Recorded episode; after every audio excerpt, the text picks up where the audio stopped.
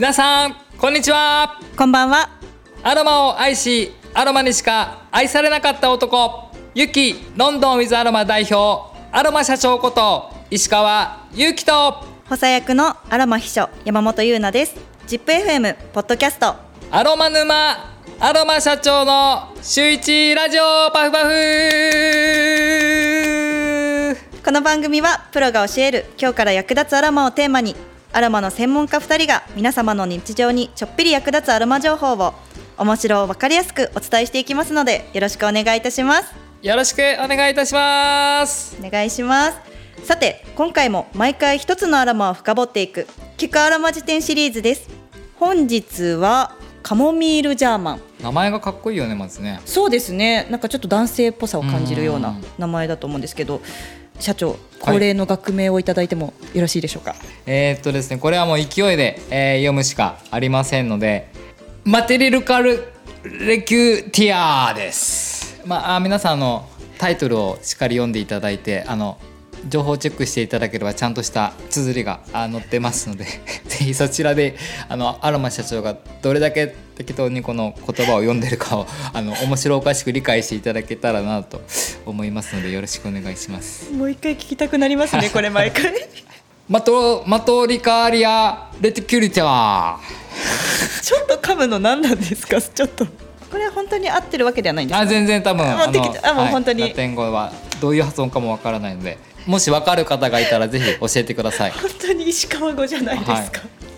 ちなみにカモミールジャーマンは、うん、産地はどこですか？有名なのは、うん、まあ、僕らもよく使うのがイギリスの産地が有名ですね。ジャーマンなのにイギリスなんですね、うん、なんかその由来がですね僕もいろいろ今まで勉強してきた中ではあよく分からなくて、カモミールローマンとは親友というかまあ兄弟みたいなもんなんですけどもまあ、なぜジャーマンと言われるかが逆にもし分かる方がいたら教えてほしいなと思いますね。気になりますね。でも一応カモミールっていう言葉に関してはこうロシアとかではま国家に指定されている香りでなぜカモミールとかって呼ばれるその語源に関しては大地のリンゴって言われてるみたいで、ちょうどここにカモミールジャーマンの香りがあるんですけど、まあ、ちょっとリンゴっぽい果実の香りに似てるところから来てるみたいなんですけれども、はい、正直これをリンゴっぽいって思うかな？私は思わないんですけど、うん、めちゃめちゃうまく言うと煮詰めたリンゴあなのかなっていう感じがしますね。あなんか砂糖とかで煮詰めたりんごがこんな感じなのかなと私は思いました、で皆さんカモミールジャーマンはすぐ分かります。インクのように青く黒くなっている精油になるので調香師とかにつけた場合一瞬で分かると思います。カモミールローマンに比べて香りが結構渋めでさっき教えてもらったようにまあリンゴをちょっと煮詰めたような感じでカモミールローマンの方が本当にリンゴっぽいかなっていう感じですね。ただお肌とかすごく効果的な精油と言われてまして、まあ、昔こう薬草としてもよく使われていたのがカモミールジャーマンという形になりますね。結構長く使われてきたアロマなんですね、うん、ちなみにあのカモミールローマンにちょっと似てるのかなと思ったんですけど、うん、なんか違いとかってあるんですか？どんな植物？見た目は同じキク科に属する植物になるので区別がないと思いますそれから取られる精油の違いによっていろいろ変わってくりますので効果効能だったりとか、まあ、名前が違ってくるっていう形ですね。抽出方法はどこからどういうふうに抽出されるんですか？抽出方法は基本的に水蒸気蒸留法になりますので花から取られる。一応花の香りとして位置づけられているのがカモミール系カモミールジャーマンになりますね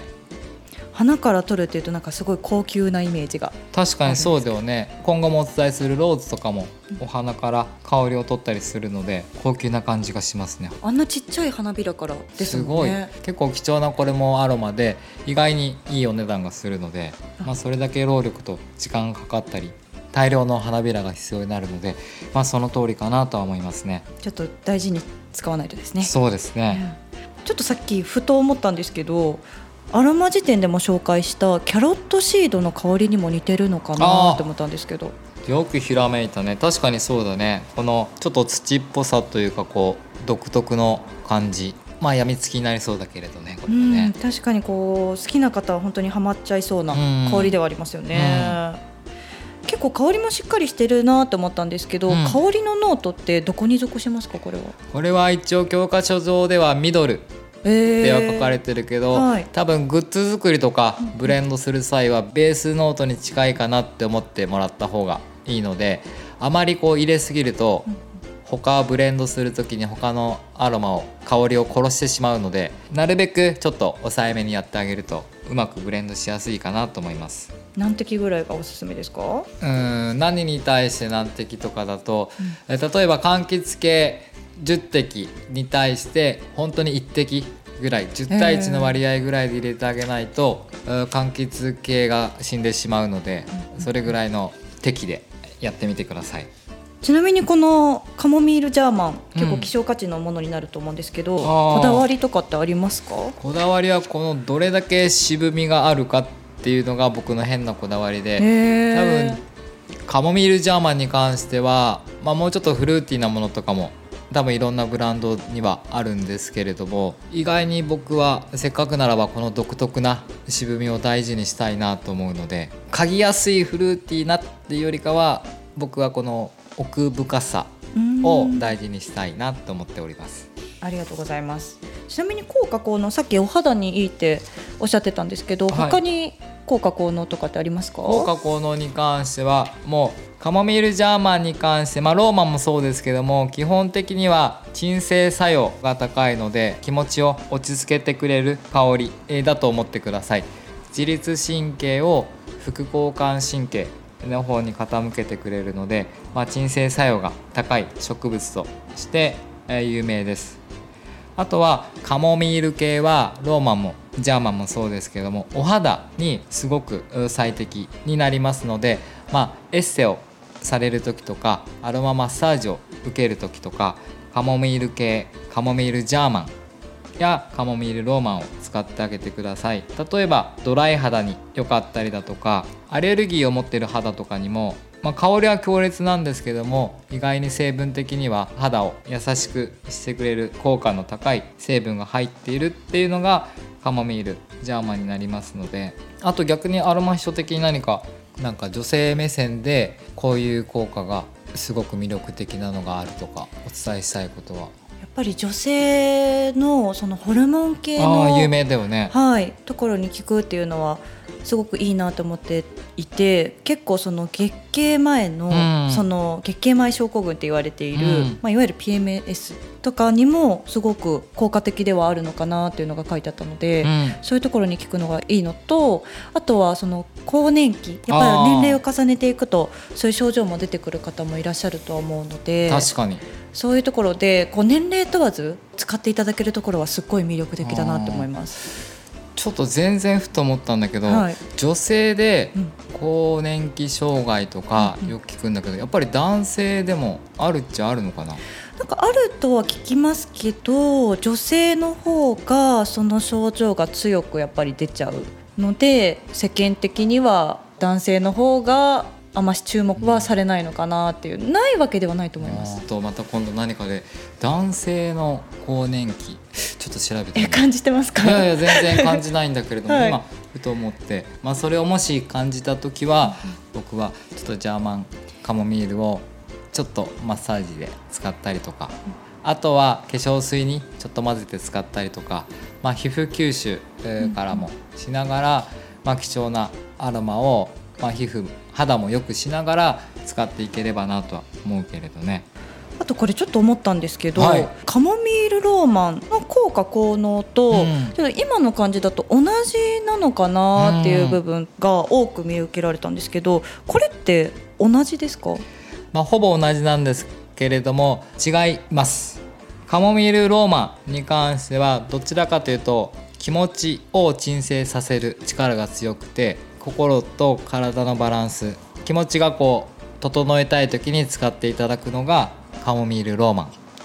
カモミールジャーマンに関してはもちろん気持ちもそうなんですけどどちらかというとお肌を整えたりだとかそのホルモンバランスを整えたりだとか人間の体のバランスを取るのに使うっ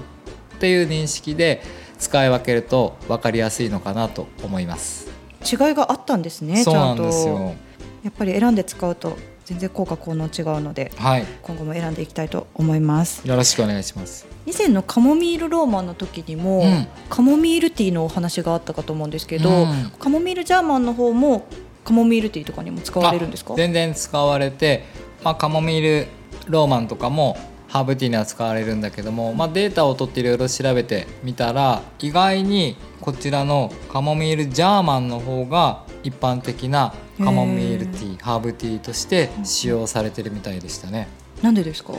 香りがやっぱりこっちの方がしっかり立つ。香りが出るっていうところからこちらをよく使うみたいですね。へー。いやそんなカモミールジャーマンなんですけれどもさっきお肌にも使うといいって言ってたんですけど相性のいいアロマ、まあ、ブレンドをされる方も多くはなってくるかなとうん。思うんですけれども、ありますか、えー僕は個人的にはベルガモット柑橘系と合わせると一般の方は使いやすいのかなとは思います。ただ最初にも伝えたように香り自体が結構強くて重たいので、えー柑橘系10に対して、えージャーマンカモミールとかを1とか。でやってもらえればなと思いますね。柑橘系と合わせるのが社長的には一番ベスト。はい。逆に女性目線から何かありますか？私は結構お肌に使うと嬉しいので、ラベンダーだったりとかあとは意外とレモンとか、まあ、これも柑橘系になっちゃうんですけどお肌のことを考えるとそのあたりを使ってあげるとあとフランキンセンスとか。ああ相性良さそうだね。もうすごい香りもいいですしあのお肌にもすごい特化したものが作っていただけるのではないかなと思います。確かにでは今回はカモミールジャーマンについてお話をさせていただいたんですけれども、カモミールジャーマンどうでしたか？いやー渋かったね香りをかけながらやってるから。そうですね。確かに渋かったですね。で私的にはそのキャロットシードに似てるっていうところもあー確かに。なんかちょっと新しい発見だったなっていうところとカモミールローマンとジャーマンの違いを改めてなんかちょっと深く知れたなって思ったのですごい勉強になった回だったなと思います。はいはい。では次回なんですけれども次回はシスタスについて深掘りをしていきます。はい。はい。こちらも希少価値のアロマになりますのでぜひぜひ次回も楽しみにしていただけたらなと思います。はい。はい。この番組ではリスナーの皆さんがアロマセラピーについて今よりちょっぴり深く知って人生がより生きやすくなることを願ってお届けしております。毎週水曜日の夕方頃に配信しますので応援の意味を込めて番組のフォローをお願いします皆さんのご質問にもどんどんお答えしたいと思いますのでご質問のある方は概要欄にあるリンクからお願いいたします。それではまた来週。Have a nice aroma life! またねー。仲良し